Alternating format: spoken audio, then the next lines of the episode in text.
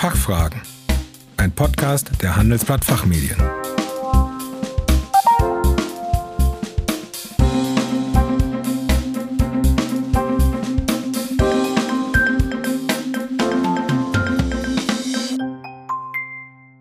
Herzlich willkommen bei den Fachfragen. Sie hören Antworten und Handlungsvorschläge zu aktuellen Themen aus Wirtschaft, Recht und Management. Mein Name ist Kerstin Pferdmenges. Unser Thema heute warum die Vorstandsvorsitzenden der DAX 30 Unternehmen mehr externe Aufsichtsratsmandate wahrnehmen sollten.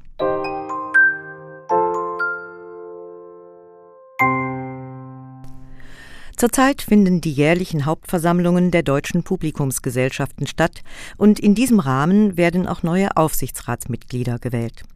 Dabei stehen besonders die DAX-Konzerne im Mittelpunkt. Wenn die Vorsitzenden von DAX-Unternehmen in den Aufsichtsrat anderer DAX-Konzerne einziehen, findet das regelmäßig öffentliche Beachtung. Im Januar wurde zum Beispiel Adidas-Chef Kaspar Rohrstedt in das Gremium der Siemens AG berufen und im März Martin Brudermüller, CEO der BASF, beim Autobauer Daimler. Zu diesem Thema begrüße ich heute Dr. Nicolas von Rosti, Deutschlandchef der internationalen Personalberatung Heidrick Struggles.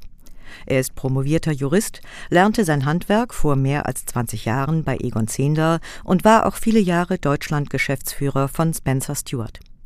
Außerdem hat er sechs Jahre lang die Personalentwicklung bei der Siemens AG geleitet. Nicolas von Rosti gehört heute zu den prominentesten Headhuntern in Deutschland. Er besetzt vor allem Positionen in Vorständen und Aufsichtsräten führender deutscher, aber auch internationaler Unternehmen. Guten Tag, Herr Dr. von Rosti. Willkommen bei den Fachfragen. Guten Tag, Frau Pferd-Menges. Schön bei Ihnen zu sein. Herr von Rosti, Sie haben sich die Aufsichtsratsmandate der CEOs der DAX 30 Unternehmen genauer angeschaut. Zu welchem Ergebnis sind Sie gekommen? Ja, das haben wir in der Tat gemacht und äh, Auslöser war, wie Sie schon eingangs erwähnt haben, die äh, Bestellung oder die versuchte Bestellung von äh, Kaspar Rohrstedt in den äh, Siemens Aufsichtsrat, wo ja dann eine Diskussion losgetreten wurde, inwieweit Acting äh, äh, zusätzliche Aufsichtsmandate wahrnehmen können und sollten. Wir waren ehrlich gesagt ein bisschen überrascht. Ich habe mir das noch nie so richtig genau angeschaut, dass von den 30 äh, DAX-CEOs weniger als die Hälfte überhaupt ein Aufsichtsratsmandat in einer börsennotierten Gesellschaft bekleiden und äh, lediglich drei CEOs, äh, die von dem Corporate Governance Code als Maximum empfohlene Anzahl von zwei Aufsichtsräten bekleiden. Das sind im Wesentlichen eben der äh, Theodor Weimer, Tim Höttges und Belen Garicho, die jetzt seit 1. Mai ja CEO bei Merck ist. Also äh, das fand ich etwas, äh, will ich fast sagen, erschreckend. Äh, insgesamt nur acht weitere CEOs bekleiden überhaupt ein äh, Aufsichtsmandat in, außerhalb ihres eigenen ähm, Konzerns. Also das, äh, wie gesagt, ist ein, ein Thema, wo ich der Ansicht bin, dass wir äh, Chancen liegen lassen, beziehungsweise unsere CEOs Chancen liegen lassen, äh, sich auch ähm, sozusagen außerhalb ihres Unternehmens äh, zu befruchten. Ja, Sie sehen also diese Zurückhaltung eher als Manko und würden es befürworten, dass auch amtierende CEOs großer Konzerne externe Aufsichtsratsmandate wahrnehmen. Könnten Sie das noch mal ein bisschen ausführen? Ja, sehr gerne. Also wenn Sie sich vorstellen, ähm, auch da gibt es ja ein paar Untersuchungen, dass die meisten der CEOs im Grunde genommen ähm, ich sag mal, ohne das despektierlich zu meinen, Hausgewächse sind. Das heißt, äh, One Company äh, Women oder Men sind und in der Regel mit Anfang 50 in diese Position hineinkommen, dann ähm, ist es, glaube ich, besonders wichtig, dass man in der Funktion des CEOs sich auch weiterentwickelt. Also letztlich ist ja die Rolle des CEOs äh, für uns oder für jeden CEO, der die übernimmt, eine komplett neue Rolle. Die hat niemand gelernt. Und die Gefahr, dass man äh, dann seinen Blick äh, verengt auf nur sein Unternehmen, ist extrem hoch. Und gerade denke ich in unserer heutigen, ähm, in unserem heutigen Umfeld ähm, der zum Teil globalisierten, aber vor allen Dingen sehr vernetzten Wirtschaft ist es extrem wichtig, dass man aus dem oder über den Horizont schaut, ähm, aus dem Tellerrand herausblickt und sich gerade Themen, äh, die eigentlich alle Unternehmen gleichermaßen betreffen, wie Digitalisierung, ähm, IT und so weiter, auch mal aus anderen Branchensichten ähm, betrachtet. Insgesamt würde ich mal sagen, die Rolle des CEOs ist eigentlich anders als die eines äh, normalen Vorstandsmitglieds oder einer Leitungsfunktion. Man wird im Wesentlichen dafür bezahlt, zu denken und auch über, sag mal, den heutigen Tag hinaus strategisch nach vorne zu denken. Und die Erfahrung, das haben auch äh, Podcasts gezeigt, die wir übrigens aufgezeigt haben, zum Beispiel zuletzt mal mit dem Frank Mastiot, hatte ich ein gutes Gespräch von Acting CEOs, ist ähm, überwiegend sehr, sehr, sehr positiv.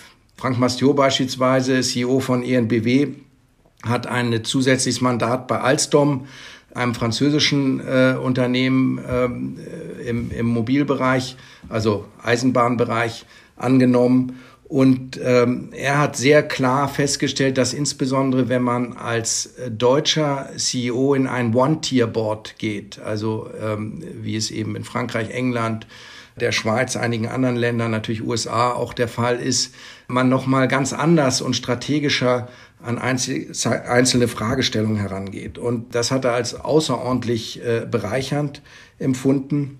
Ich denke, insgesamt ist eine Aufsichtsratsfunktion außerhalb des eigenen Unternehmens für beide, also sowohl für das Unternehmen, dem man als Aufsichtsrat beitritt, als auch für das eigene, eine Win-Win-Situation. Zusätzlich kommt natürlich das Thema der Vernetzung. Äh, man hat es mit äh, ganz anderen Menschen mal zu tun. Äh, meist ist ja eine Aufsichtsrats, ein Aufsichtsratsgremium ein sehr vertrauensvolles Gremium. Das heißt, man kann wirklich auch über Themen reden, über die man normalerweise vielleicht mal nicht redet mit, mit Peers. Also es gibt eigentlich nur Vorteile und deswegen bin und war ich sehr überrascht zu sehen, wie wenige unserer, insbesondere DAX-CEOs, ähm, von dieser Möglichkeit Gebrauch machen. Ja, das kann man gut nachvollziehen. Gibt es noch weitere Gründe für CEOs, externe Mandate wahrzunehmen? Ja, es gibt eigentlich eine Vielzahl äh, von Gründen. Also vielleicht ähm, ein Thema ist ähm, auch mal verschiedene Leadership-Stile kennenzulernen. Ja, die Gefahr, äh, dass man ein wenig, will ich sagen, betriebsblind wird, aber äh, seine eigene Leadership-Kultur im eigenen Unternehmen sozusagen als das Maß aller Dinge betrachtet, äh, ist natürlich immer gegeben. Äh, völlig andere Unternehmenskulturen mal kennenzulernen, insbesondere natürlich bei internationalen Mandaten, äh, wenn man die wahrnimmt. Äh, das Thema Diversity und Inclusion, wissen wir alle, ist ein absolut notwendiges äh, Must für fast alle große Konzerne. Fast alle großen Konzerne hier in Deutschland können und sollten da noch mehr machen. Und äh, was gibt es Besseres als gelebte Diversity in einem externen äh, Aufsichtsrat mal zu erleben? Ähm, das hatte ich vorhin schon kurz angesprochen mit der Erweiterung des persönlichen Netzwerkes. Ähm, aber eben auch mal verschiedene Geschäftsumfelder äh, kennenzulernen. Also nehmen Sie mal das Beispiel von dem Herrn Brudermüller, äh, CEO von BSF, äh, der jetzt in den Daimler-Aufsichtsrat gegangen ist. Daimler ist einer der wichtigsten Kunden, ein sehr wichtiger Kunde von äh, BSF. Ähm, er kriegt natürlich tolle Einblicke in die Automobilbranche, in ganz andere strategische Wegungen, die er wahrscheinlich ähm, sonst von außen nie so bekommen würde. Ich würde dadurch sagen, dass diese Zeit sicherlich extrem gut investiert ist in der Gremienarbeit. Also ich würde sagen, insgesamt geht es darum, ähm, zu mal so ein bisschen aus dem Tagesgeschäft auch rauszutreten, aus der Exec Executive-Rolle rauszutreten, einen Perspektivenwechsel zu initiieren und nochmal nicht zu unterschätzen das externe Netzwerk. Es gibt egal wie unterschiedlich die Industrien sind, die Probleme sind fast immer dieselben, je nach Geschäftszyklus. Ob wir einen Restrukturierungs-, Wachstums- oder sonstigen Geschäftszyklus haben, ähm, ist es immer schön, mal zu hören, wie andere Unternehmen an dieselben Probleme rangehen. Ja, ja. Ähm, Sie haben es gerade schon mal kurz angerissen. Äh, wie ist denn die Situation in anderen Wirtschaftsnationen? Äh, nehmen hier die Chefs von großen Konzernen externe Mandate eher wahr? Also meine Erfahrung, wir arbeiten ja sehr viel mit, mit äh, UK, also England, zusammen.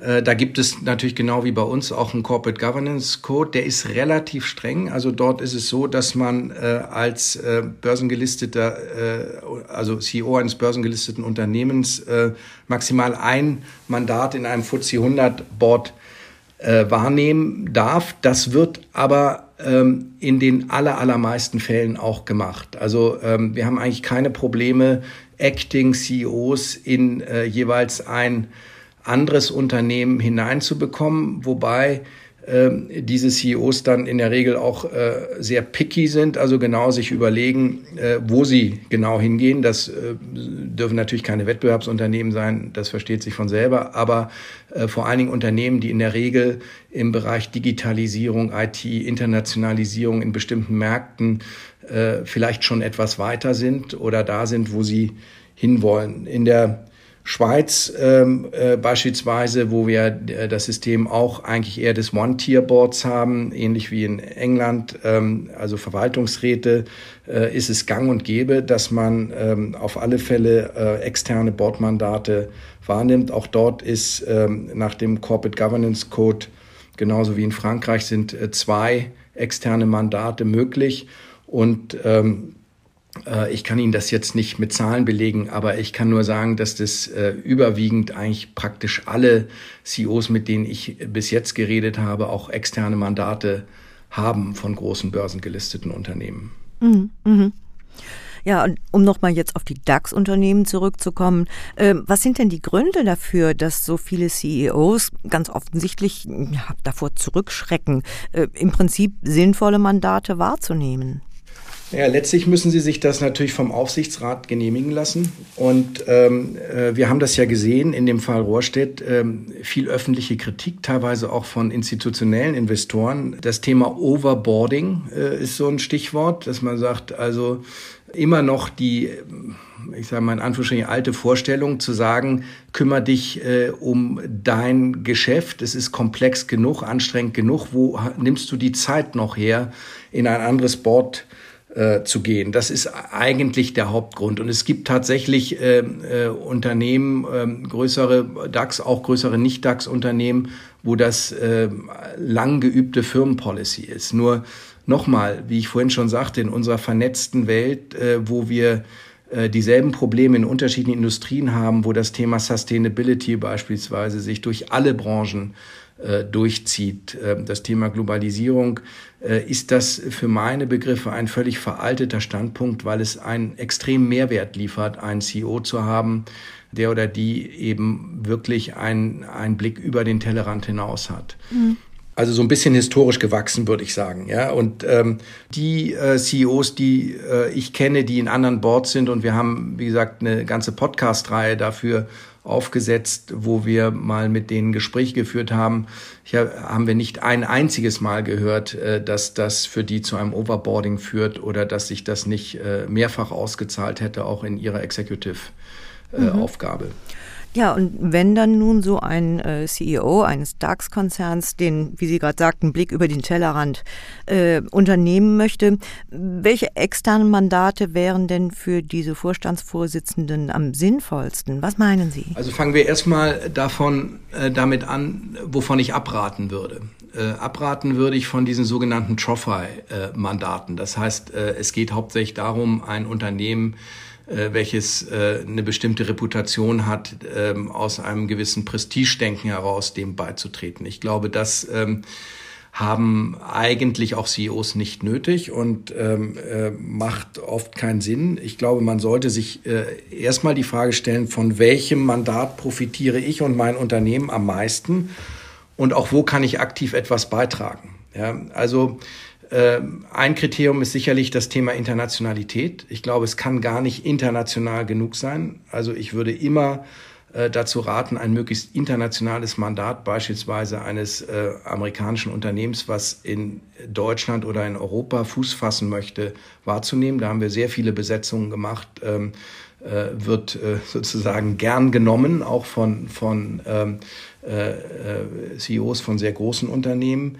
Äh, dann, äh, glaube ich, ist eine ganz interessante zusätzliche äh, Kenntnis, die man aus One-Tier-Boards gewinnen kann. Also dort, wo ähm, sozusagen äh, ein Executive häufig der CEO selber sogar im Board sitzt, weil die äh, strategischen Diskussionen eine ganz andere Tiefe haben. Ähm, das würde ich wahrscheinlich auch äh, mir äh, immer überlegen. Natürlich spielt ein bisschen die Rolle äh, auch, äh, wo ist das Board angesiedelt. Ich glaube, dass sich das im Moment durch äh, unsere starke Nutzung von Videoformaten ähm, ähm, etwas relativiert. Das heißt, ich hoffe, dass wir mehr internationale Boards sehen und äh, sehen werden und besetzen können, äh, dadurch, dass wir virtuelle Videoboard-Sitzungen haben oder auch Einzelboard-Mitglieder dazugeschaltet werden.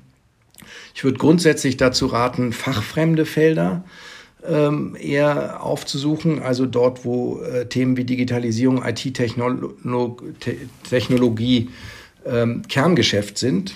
Ähm, und dann kann man sich durchaus mal überlegen, äh, gerade wenn man in eher, sagen wir mal, traditionellen Branchen ist, ob man in reifere Start-ups geht. Da, wo äh, es man es mit Executives zu tun hat, die zum Teil schneller, agiler, kundennäher agieren, also auch vor dem Hintergrund, äh, die Talente von morgen äh, zu identifizieren. Also junge Firmenkulturen, die einen da auch nochmal, ähm, äh, sagen wir mal, so ein bisschen äh, neue Horizonte öffnen. Herr van Rosti, ganz herzlichen Dank für diese Anregungen und Einschätzungen und ja, vielen Dank für Ihren Besuch bei den Fachfragen. Ja, danke Ihnen, Frau Pferdmenges, und äh, gerne jederzeit wieder. Liebe Zuhörerinnen und Zuhörer, mehr zum Thema externe Aufsichtsratsmandate finden Sie in unserer Zeitschrift Der Aufsichtsrat und hier speziell noch einmal in der diesjährigen Oktoberausgabe. Den Link dazu haben wir wie immer in den Show Notes für Sie hinterlegt. Vielen Dank für Ihr Interesse. Tschö und bis zum nächsten Mal. Das war Fachfragen, ein Podcast der Handelsblatt Fachmedien.